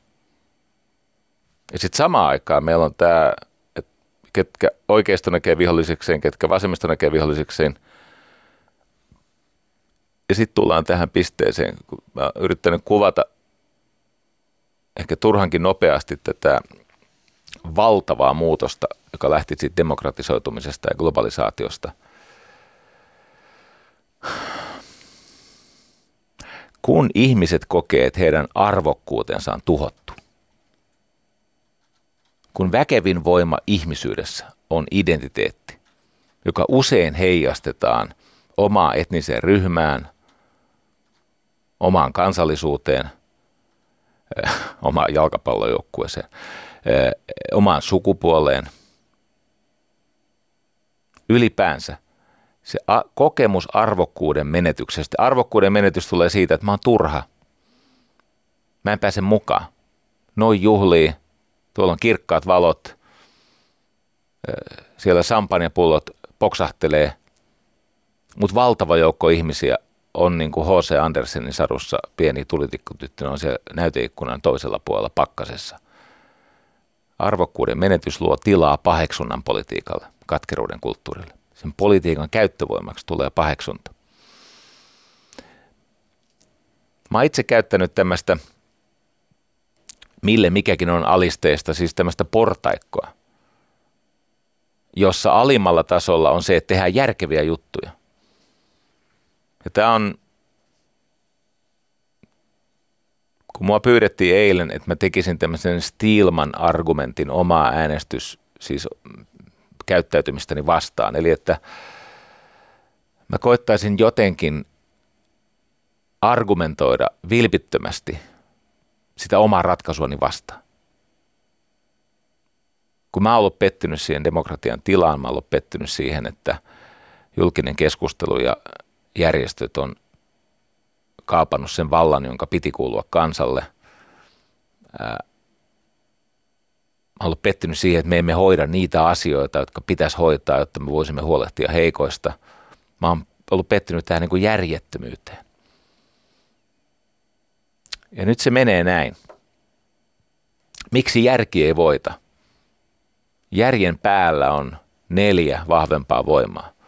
Se ensimmäinen askel järjen yläpuolella. Miksi järki ei voita? Koska traditio estää. Siellä on jokin traditio, joku, joku puoluepoliittinen tai, tai tota, jotain, mitä on aikaisemmin tehty, niin se on antiteesi järjen käytölle. Ja se on yksi niistä ongelmista, minkä takia, kun mä SAK puheenjohtaja Jarkko Elorannalle sanoin, että mä todella toivon, että AY-liike uudistuu tämmöiseksi niin kuin rakentavaksi, äh, radikaaliksi voimaksi, eikä jarruvoimaksi tässä ajassa. No sitten jos kuvitellaan, että se traditio olisi valmis tulkitsemaan itsensä uuteen vaiheeseen, eli että sieltä traditiosta löytyisi se tuore verso, josta voisi kasvaa se uusi puu, niin miksei se historia tai traditio voi olla perusta? No mikä on sitä vahvempi? Tietenkin raha. Raha on siitä jännä juttu, että raha hyvin usein alistaa sen tradition. Varsinkin ne, joilla on raha, niin ne ihmisten traditioherkkyydestä piittaamatta käyttää sitä. Mutta toki rahalla voi ostaa sitä, että ihmiset tekee jopa traditionsa vastaisesti kaiken näköistä. Sitten seuraava kysymys kuuluu, no mikä on rahaa suurempi tekijä? No se on valta. Valta. Ja se onkin jo valtava. Se on, se on jättiläismäinen. Eli ensin on järki, se on alimpana. Sitten tulee traditio, se on toiseksi alin. Kolmonen siinä keskellä on raha. Nelonen on valta. Valta vaikuttaa toisten ihmisten tiloihin ja tekemiseen. Ja et kumpi, on, kumpi on oikeasti rakkaampaa ihmiselle, raha vai valta, niin tietenkin valta. Se on pienen pienen joukko ihmisiä, jotka ajattelee, että raha on tärkeämpi kuin valta. Mutta suurin osa ihmisistä, varsinkin jos sitä rahaa on tarpeeksi, eli lisärahaa ei muuta enää käytännössä mitään, niin silloin ne valitsee vallan. Ja mille nämä neljä ovat alisteisia? Se on ylpeys, arvokkuuden kokemus. Luin sitä äh, Francis Fukuyaman kirjaa ja katselin Kiina haluaa hyvitystä sadan vuoden nöyrytyksellä. Unkari haluaa hyvitystä. Jenkit haluaa hyvitystä. Maga, eikö niin? Venäjä haluaa hyvitystä nöyrytykselle. Britit haluaa hyvitystä. Paluuta suurvaltaa. islamistisesti käyttäytyvät muslimit haluaa hyvitystä. Kaikki ne haluaa hyvityksen jostakin, joka on loukannut ylpeyttä. No mistä mun tulee pyytää anteeksi? Mä oon omaa arvottomuuden kokemustani. Mä oon sen vimmoittamana mennyt väheksymään toisten ihmisten arvokkuutta. Siis mä myönnän, että mulla on jotenkin halu niistä tai käyttäytyä siis väheksyvästi esimerkiksi persuja tai näitä, näitä tota, no milloin mikäkin ideologi on, vaikka näitä vasemmistoideologiaa kohtaan. No voiko siitä seurata mitään hyvää siitä ylivoimasta? Tapio Linoja sanoi mulle kerran, muista Jari, ei ylivoima saa ketään samaistumaan itsensä. Ylivoima joko alistaa, jolloin ihmiset siis pelosta seuraa, tai se herättää vihaa. Tämä moderni talousteoria edelleen siellä täällä väittää sinnikkäästi, että ihminen olisi rationaalinen olento, joka pyrkii maksimoimaan omaa hyötyä. Se ei pidä paikkaansa. Ihmisten arvokkuus tulee ensin. Eikä se, että leimaa ihmisiä sen perusteella, että ne, niiden katsotaan edustava jotain ja, ja, ja katsotaan, että toi ei ole keskustelun kelvollinen. Se ei ole fiksua politiikkaa. Se juuri johtaa – Siis mä tunnistan siinä omassa käytöksessäni ja aika monissa muissa kaltaisissa ne eliittiin etuoikeutettuihin lukeutuvissa ihmisissä, se juuri johtaa sellaiseen kehitykseen, missä ne voimat patoutuu, kunnes uhkaa käydä hassusti. Hegel. Hegel väitti näin, että taistelu tulla tunnustetuksi on koko historian tärkein ajuri. Meissä on se tarve – Ylpeydestä ja arvokkuuden vaatimuksesta tuleva oleva tarve taistelu tulla tunnustetuksi on koko historian tärkein ajuri. No niin, nyt kun on omia syntejä tunnustettu niin, ja on, on pohdittu sitä, että kun valta on livennyt järjestöille ja puolueeliitille, eikä siinä yksittäisen ihmisen äänestäminen paina tarpeeksi, niin sitten meillä on tämä julkinen keskustelu. Kalevi Sorsa muistaakseni 84 puhu infokratiasta. Infokratia. Siis se, jolla on sana, sananvalta, niin sillä on lopulta muukin valta. Se, joka saa pitää puhetta, valta valuu sille. Mauno Koivisto puhuu sopuleista. Että toimitukset juoksee toistensa perässä refleksiomaisesti. Pitää paikkansa. Risto Uimonen kirjoitti tämän median mahti – Eli hän kävi läpi siinä median mahtikirjassaan Risto Uimonen, joka on ollut siis Kalevassa Helsingin Sanomissa julkisen sananeuvostossa. Se oli 36 tämmöistä median hampaisiin joutunutta päättäjää ja vuosilta 1990-2009 hän kutsui sitä megafonin vaikutuksesta, kun tarpeeksi kauan huudetaan jostakin päättäjästä perättömyyksiä, niin siitä tulee vallitseva todellisuus. Heikki Saari kirjoitti median jahtaamat. Juha Herkman, politiikka ja mediajulkisuus. Tämä on jännä juttu, siitä ei ole kauheasti aikaa, kun toimitukset vielä teeskenteli ihan pokkana, että ei meillä ole valtaa. Ei meillä ole valtaa. Teillä on liikaa valtaa, koska te ette aina osaa sitä käyttää. Noin käsittämätön määrä valtaa edellyttäisi itsekritiikki. Edellyttäisi toisenlaista suhtautumista. Se koskee meitä kaikkia – Siis se koskee puolueita, se koskee järjestöjä ja se koskee julkisen keskustelun sitä, näitä megafonin omistajia, toimituksia, media. Tämä tutkivien journalistien umpimielisyys, että kun ne on saanut tämän tartunnan, että heillä on kohde – se johtaa siihen, että vain kohde on enää näkyvissä, siihen liittyvät muut tekijät ei ole. Ja silloin tämän kohteen moraalittomuuden osoittaminen keinolla millä hyvänsä on tämän tutkivan journalistin ei ainoastaan työelämän, vaan muun elämän tarkoitus. Si- Siitä tulee patologista, siis täysin umpimielistä touhua, niin kuin ollaan saatu nähdä. Pierre Bourdieu, Pierre Bourdieu totesi, että mediajulkisuus on pääomaa. Tietenkin nämä poliitikot tarvitsee sitä ja sepä onkin osa ongelmaa. Kun ei ne oikein uskalla päättää, kun ne pelkää sitä mediaa. Ja ne alkaa oletella, että mitä voi tehdä tai mitä tulee tehdä, mitä ei saa tehdä, koska media. Juha Härkman kirjoittaa, että politiikka ja mediajulkisuus, niitä voi verrata niin kuin siis karkeasti politiikka ja mediajulkisuus, mediajulkisuus se on niin kuin reaalitalous ja pörssitalous. Eli ne tarinat alkaa vaikuttaa todellisuuteen niin paljon, että se muuttaa voimasuhteet.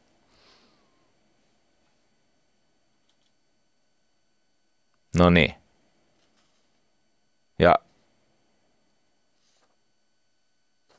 mä kävin tässä nyt eduskunnasta luopuvan kansanedustaja Antero Vartian kanssa – kävelyllä viime keväänä ja purin tätä murhettani siitä, kun se valta on mennyt sinne etujärjestöille ja tämän takia yritystukia ei pystytä purkamaan ja, ja, ja tota, ongelma on se, että kun, eikö niin, Gandhikin sanoi, että sinä päivänä kun rakkauden valta ylittää rakkauden valtaan, maailma on tunteva rauhan. Ja olin varmaan aika tuskanen Anteron kanssa kävellessäni. Sitten tämä Antero sanoi tosi hienosti, että eikä siis mikään ihme, että luopuu eduskunnasta ja alkaa ihan oikeasti pysäyttää ilmastonmuutosta tällä Compensate, Compensate-ohjelmallaan. Eli että ihmiset voi itse kukin meistä kompensoida sen kulutustasonsa. Vähentää syyllisyyttä ja lisää ilmaston eteen tehtäviä todellisia uhrauksia. Se on muuten mainio juttu. Julkistetaan lähiaikoina. Compensate. Sen lisäksi, että se imee niitä triljoonia, onko se nyt 80 triljoonaa ylimääräistä tonnia ilmakehässä, niin imee sitä hiiltä pois ja sitoo uudestaan metsään, niin se tuottaa tulevaisuutta ja toimeentuloa ja turvaa siellä, missä sitä tarvitaan, jotta kansat ei lähde hallitsemattomalle vaellukselle. Eli se tulee tapahtua tuolla Pohjois-Afrikassa. Se on hyvä. Meille niitä metsiä ei enää hirveästi mahdollisia, mutta sinne mahtuu aika paljonkin. No niin, se oli, se oli hieno kävely ja, kävely ja, ja tota, mä sitten kerroin, miten yksi pääministeri vuosikymmenen alkupuolella – kertoi siitä, hän, hän ikään kuin kuvasi jotain toista ihmistä, mutta tajusi, että hän kertoi itsestään ja luopuikin sen jälkeen. Mainitsi, että miten se julkisen keskustelun valta ja se vainoaminen ja, ja se niin kuin ilkkuva kiusaaminen, johon, johon tämä juttu liittyy. Se on jännä, että nämä teeskentelee muuten viatonta nämä toimittajat. Se on tosi erikoista. Et jotenkin jos rehdipää sanoo, että niin, että mä oon mulkku ja mä tykkään kiusata ihmistä ja lyödä vyön alle ja, ja, ja, ja häiritä yhteisten asioiden johtamista ja, ja, ja tota, häpästä sitä ihmistä, joka on saanut mandaatin kansalta. Eikä mua kiinnosta tämmöisen ihmisen työrauhapätkäverta, eikä kyllä ihmisyyskä. Se olisi tavallaan hienompaa näin, kuin valehdella siitä, että en mä mitään tee. Ja, ja muuten vaan sadistisesti kiusaan. No sitten kun mä oon jutellut näiden asiaosasten kanssa, niin sanoo, että välillä tulee sellaisia päiviä, että se käy niin yli, että tulee tämmöinen horkka. Siis se, se, se lyö kehoon. Se, se jatkuva, painostava, ahdisteleva, vähättelevä juttu. Että se, se, se ikään kuin somatisoituu, että tulee horkka. No niin, yksi pääministeri sitten sanoi, että olisi hienoa, jos tulisi semmoinen media, joka, tämä on siis ollut vuosikymmenen alkupuoliskolla, olisi todella hienoa, jos tulisi semmoinen media, joka tyynen rauhallisesti kattelisi tätä muuta mediaa ja sitten katsoisi, että missä vaiheessa se muun median käytös, että se menee niin kuin valehtelun tai vääristelyn puolelle. Eli että olisi semmoinen media, joka ikään kuin debunkkaisi näitä hulluimpia vainoharhaisimpia, pahiten käsistä lähteneitä kohinoita. Joko ihan silkkaa valehtelua, että listaisi niitä valheita, että tämä ei ole totta, tämä ei ole totta, tämä ei ole totta. Tai sitten kiinnittäisi huomiota siihen, että missä vaiheessa tämä on kohtuutonta, tämä on niin kuin vääristelevä ja tämä ei enää missään suhteessa, tämä on, tämä on menettänyt niin mittakaavassa. No nythän on faktan tarkistamista ja se onkin parantanut. Ja huomatkaa, Minulla on AY-liikkeeseen liittyvää toivoa. Paljon. Ja syystäkin. Eikä vähiten menneisyyden suursaavutusten takia. Mulla on myös mediaan liittyvää toivoa, koska minun mielestäni tämä teknologian laukaisema maailmanlaajuinen median kriisi on valtavasti parantanut mediaa. Siis se ei vielä kaikkien ihmisten mielestä näy, mutta siellä on tapahtunut tällaista, että, että se on se on niin eettisempää, moraalisempaa, siellä kunnioitetaan enemmän journalistin ohjeita, siellä on vähemmän vähemmän tämmöisiä päättömiä satuilevia ajojahteja, jotka päättyy ikävästi, niin kuin johtaa inhimillisesti ihan niin kuin käsittämättömiin loppupeleihin, niin kuin tämä tapaus Louhimies esimerkiksi. Niin vaikka on poikkeamia ja tietenkin nämä, nyt nämä märät omenat näkyy selkeämmin, kun, kun se yleinen taso paranee ja siihen tulee järkeä. Niin yleisesti ottaen, niin tämä mun natina, me ollaan edelleen tässä Stilman. Stilman argumentaatio, se on niin kuin olkiukko-argumentaation vastakohta, eli siinä koitetaan löytää argumentteja itseä vastaan. Niin tämä mun natina voi olla jälkijättöistä siinä mielessä, että josko siellä olisi jo vähän niin kuin käynnissä se hyvä kehitys. Tiedän siitä, että, että jonkin verran näiden toimitusten tai toimittajien kanssa juttelee ja välillä eivät voi mitään itselleen ja se houkutus lyödä monille jotain semmoista ihmistä, jonka tietää parkuvan siitä, niin no niin. Mutta Antero Vartija sanoi hienosti. Hän siis siinä vaiheessa, kun me olimme kävelyllä, hän tiesi lopuvansa. Hän antoi neuvon, että kun mä totesin, että tämän, tämän maan taantumusvoimien ykkönen on sittenkin media, turhaan tässä näitä puolueita ja ay niin paljon syyttää, kun mediahan sitä ruokkii. Nehän tekee mitä, mille media luo tilaa. No hän oli tämänkin suhteen vähän maltillisempi ja, ja, ja aika paljon esitti varauksia mun väittämiin, ja niin kuuluukin olla. Hän sanoi, että hänen neuvonsa poliitikoille on se, että lakatkaa kokonaan kiinnostumasta siitä, mihin media teidät usuttaa. Ette te ole niiden koiria. Ette te ole niillä töissä.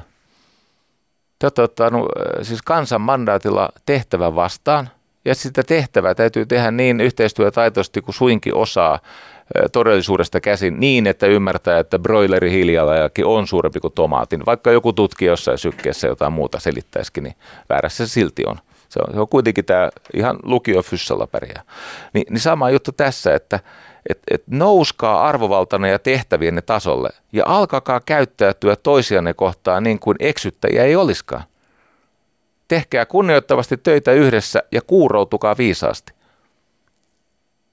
Ei se tarkoita siis irtisanoutumista julkisesta keskustelusta, mutta tarkoittaa vain sitä, että ei mene siihen, tämä on yksi syy, minkä takia on älyttömän hyvä – on ihan mielettömän hienoa, että mä en ole siis valtaa pitävä. Ei minusta olisi siihen. Mä, mä oon liian heikko ihminen ja liian tunnevaltainen ja niin poispäin. Esko Kilpi, mahtava Esko Kilpi. Esko Kilpi on todennut, että siis yhteiskunta on luottamukseen perustuva vuorovaikutusjärjestelmä. Ja tästä seuraa, että yhteiskunta on myös vuorovaikutukseen perustuva luottamusjärjestelmä. Eli koko yhteisön elojäämiskysymys on yhteistyö ja se perustuu luottamukseen, jonka lähde on kunnioitus. Nyt me olemme tässä takaisin tässä politics of dignity. Mitä jos suhtautuisi vähän kunnioittavammin? Erityisesti niitä tahoja kohtaan, joita kohtaan on niin helppo tuntea ylenkatsetta. On niin helppo suhtautua alentuvasti ja väheksyen ja heidän siis kaikki oikeutuksensa kiistäen. Että jos he jossakin asiassa ovat sietämättömän rajoilla, kun mun argumentti on siis ollut tämä, millä mä oon perustellut sitä, että et, et joku juttu on kelvoton ja se oikeuttaa mua käyttäytymään alentuvasti ja oikeuttaa mua olemaan ylimielinen ja väheksyvä ja nujertava ja nurkkaava, alistava. Niin mun argumentti on ollut tämä, että jos joku osa siitä porukasta perseilee, käyttäytyy siis erityisen huonosti, niin tällä perusteella mä voin off the table tyyppisesti alaskirjata koko jengen. Sama se on, mitä teillä on esitettävänä. Ihan sama. Kun mä oon huomannut, että tämähän on siis kypsymättömän ihmisen tämmöinen oikea tunnusmerkki. Että jos vaikka on joku feministi, joka on pikkasen liian riehantunut siitä, että biologiakin on patriarkaatin keksintöä, ja matikka muuten, se kannattaa muistaa, että myös matematiikka on patriarkaatin. Jos joku tämmöinen jostain löytyykin, niin tarvitseeko siitä vauhkoontua niin paljon? Eikö niin? Todeta vaan, että meitä on moneen junaan, ja mäkin on ollut aika monessa osastossa ja ollut itsekin resinalla perässä joskus, ja monesta junasta myöhästynyt, että ei tässä ole kellään varaa nostaa itseään toisen yläpuolella. Jos se olisikin näin, Yhteisen elojäämiskysymys on yhteistyö. Se perustuu luottamukseen, jonka lähde on kunnioitus. Ja sitten hyväksytään seuraava. Muutosta ei voi tapahtua ilman ristiriitoja. Ei se, että joku siitä ristiriidasta nousee barrikaadeille, ei se ole merkki siitä, että se poliittinen prosessi on päättynyt, jäljellä on vaan vahvimman valta. Se poliittinen prosessi alkaa siitä, että joku vastustaa, eikö niin? Eikä niin päin, että kun tämä ei ole hyvä, niin mä en leiki. Katso, tästä syntyvästä jännitteestä voi ammantaa aika paljon hyvää. Elina Lepomäki, onko jo maininnut, tykkään. Jos en ole tarpeeksi, niin voin kertoa, että tykkään. Hän kertoi mulle, me olimme lounaalla, niin hän kertoi mulle, että, että tämä silloin elossa ollut ja maalia kohti puskettu sote, että se on huono juttu. No sitten mä rupesin luennoimaan Elinalle tietenkin sote-kustannuksista ja sitten Elina sanoi, että paljon sote-kustannukset nousi viime vuonna ja toissa vuonna. Se on jännä juttu, että kaikilla on oikeus mielipiteisiinsä, mutta ei oikeus omiin faktoihinsa. Mä että mulla ei ollut omia faktoja. Mä sanoin, sori Elina, me mennään sun faktoilla. Sanoin, että Elina sanoi, nolla prosenttia. Ei ne ole noussut. Ja sitten hän näytti, että mikä siinä oli tota, siinä mun väittämässä väärin. Ja se on kuule siltä tavalla, että se on parempi, että Elina hoitaa niitä yhteisiä asioita, enkä minä. Hän on esimerkiksi vaivautunut perehtymään ennen voimakasta mielipidettä. Ei haittaa, jos sulle lopulta syntyy kirkas, vahva mielipide, mutta mieluummin ensin perehdytään. Eikä näin päin kuin mä vedin. Että ensin mielipideestä etsitään sitä tukevia faktoja, jos löytyisi jostakin. No, mä sain tuolta internetistä eilisessä keskustelussa kiinnostavan ajatuksen, joka viittaa tähän siis, mitä mä yritän kuvata tästä.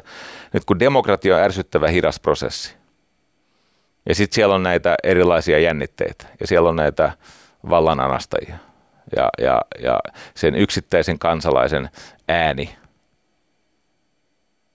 niin sehän hukkuu siihen. Siinä voi pahimmillaan käydä siltä tavalla, että sä äänestät ihmistä, josta sä pidät, koska sä et äänestä politiikkaa, vaan sä äänestät sitä, josta sä pidät.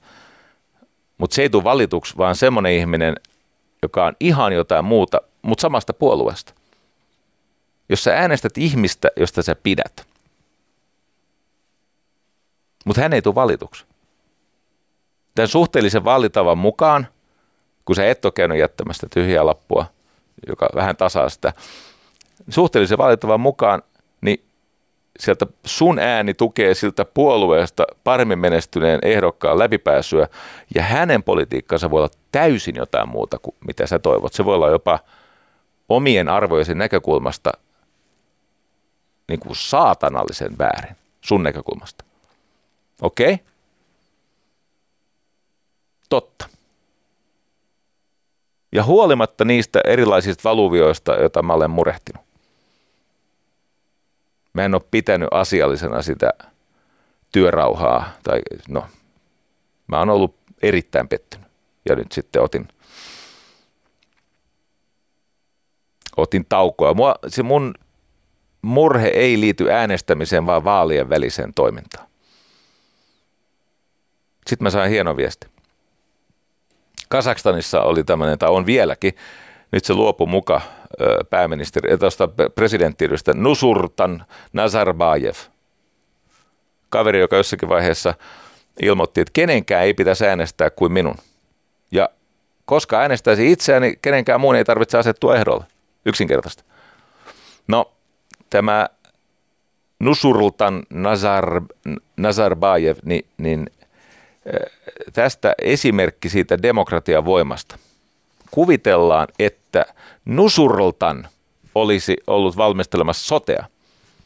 Kun aina välillä me, jotka kiukuttelemme, me, me jotka olemme pettyneitä, me, jotka boikotoimme ja murjotamme ja syytämme muita siitä, että asiat ei mene meidän tahdon mukaisesti, vaikkei ne voikaan mennä. Kuunteles nyt, kun sieltä tulee tätä, kun milleniaalit ei enää äänestä. Se on hyvin mielenkiintoinen ilmiö. The Economist-lehdessä oli kuvaus tästä milleniaalien toivonmenetyksestä. Eli siis kaikki aikaisemmat sukupolvet ovat osallistuneet demokraattiseen prosessiin, mutta milleniaalit ei.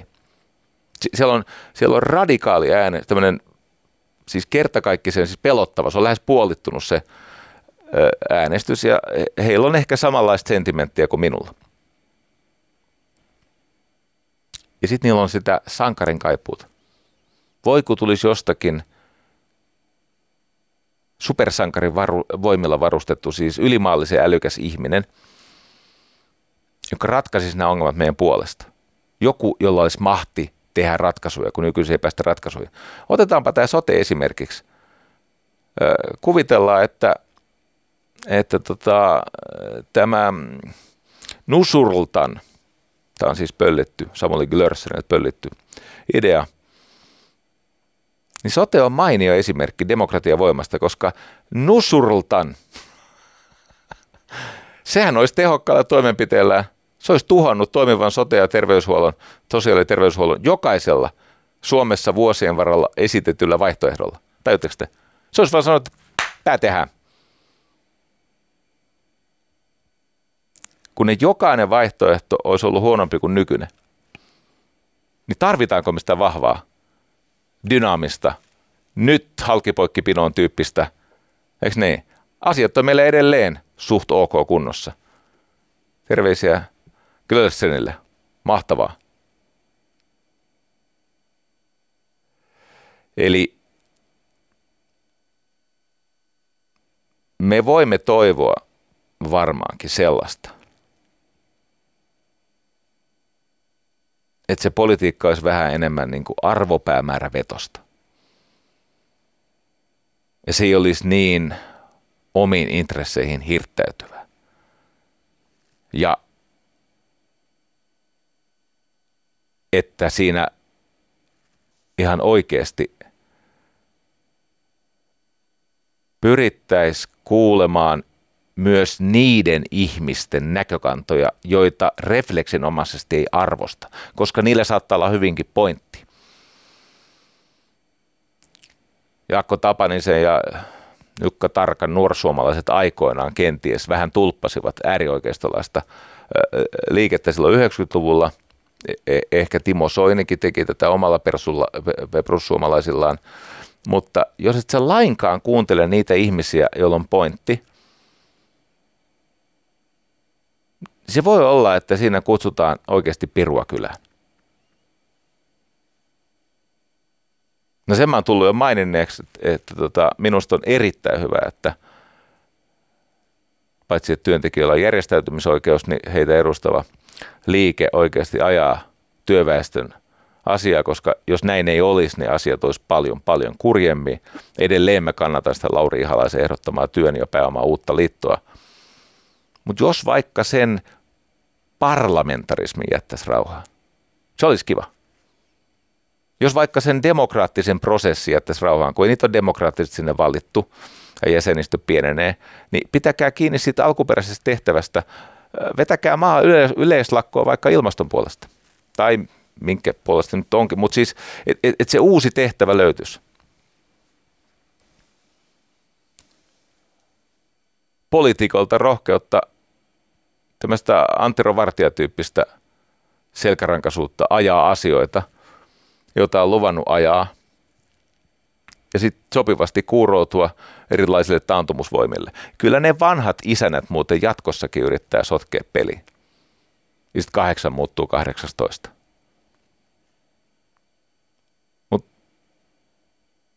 niitä on helppo huudella täältä. Totta. On mutta joskus on tapahtunut sellaista, että se kyky tehdä yhteistyötä kunnioituksen vallitessa on johtanut siihen. Kato, kun mä kävin läpi tätä Suomen historiaa, niin kyllä täällä on tehty paljon vaikeammassa tilanteessa, paljon vähäisemmillä resursseilla, paljon isompia sosiaalisia ja yhteiskunnallisia hyppyjä, suorastaan perkeleellisiä loikkia eteenpäin. E-, ei mitään pikkuaskeleita, vaan valtavia ojia on ylitetty aikaisemminkin. Niin Tämä oli tietenkin tämä nykyistä edeltävä valtiopäiväkausi, joka päättyi siihen, että hallitus äänesti omia päätöksiä vastaan eduskunnassa. Loukkas minua. Se, että mä olen maksanut, paitsi että mä olen osallistunut aina kiltisti ja tehnyt kaiken näköistä hyvää, niin mä, mä oon, julkisuudessa oli nyt tieto, että mä, mä oon tukenut kansanvaltaa seitsemällä tonnilla, niin se oikea luku on kyllä kuusinkertainen mutta äh, tämä parempi väki on onnistunut tekemään se niin, että se mun nimi ei ole siellä heidän listoillaan. No mua vähän kiusaa tämä, koska se Antti Kaikkosen kohtalo syö mua, suoraan sanoen, ja hänen vaimonsa, silloisen vaimonsa Satu Taivohan. Tässä vaaditaan tämmöisen moraalisen korjausvelan maksamista. Puoli ja toisin. Politiikassa, puolueessa. Lehdistössä, järjestöissä. Perustuu kunnioituksen mahdollistamaan luottamukseen, joka toteuttaa sen yhteisen elojäämiskysymyksen tämän yhteistyön. Hmm. Jos et mitään muuta muista, niin muista nyt se, että tomaatit ei ole tasalämpöisiä. Ne ei liiku itsekseen. Ne ei tarvitse samanlaista kylmäketjua, kauttausta, perkausta, teurastusta, eikä edes välttämättä valmistusta. Mutta jos valmistetaan uunissa, niin se on silti se kypsytys per gramma. Se energiatarve on vähäisempi kuin raalihan. näillä eväillä mä toivotan joka ikiselle äänioikeutetulle parasta mahdollista, hyvin aktiivista ja kaunissäistä sunnuntai-päivää. Kiitos tästä. Yle puheessa Jari Sarasvuo.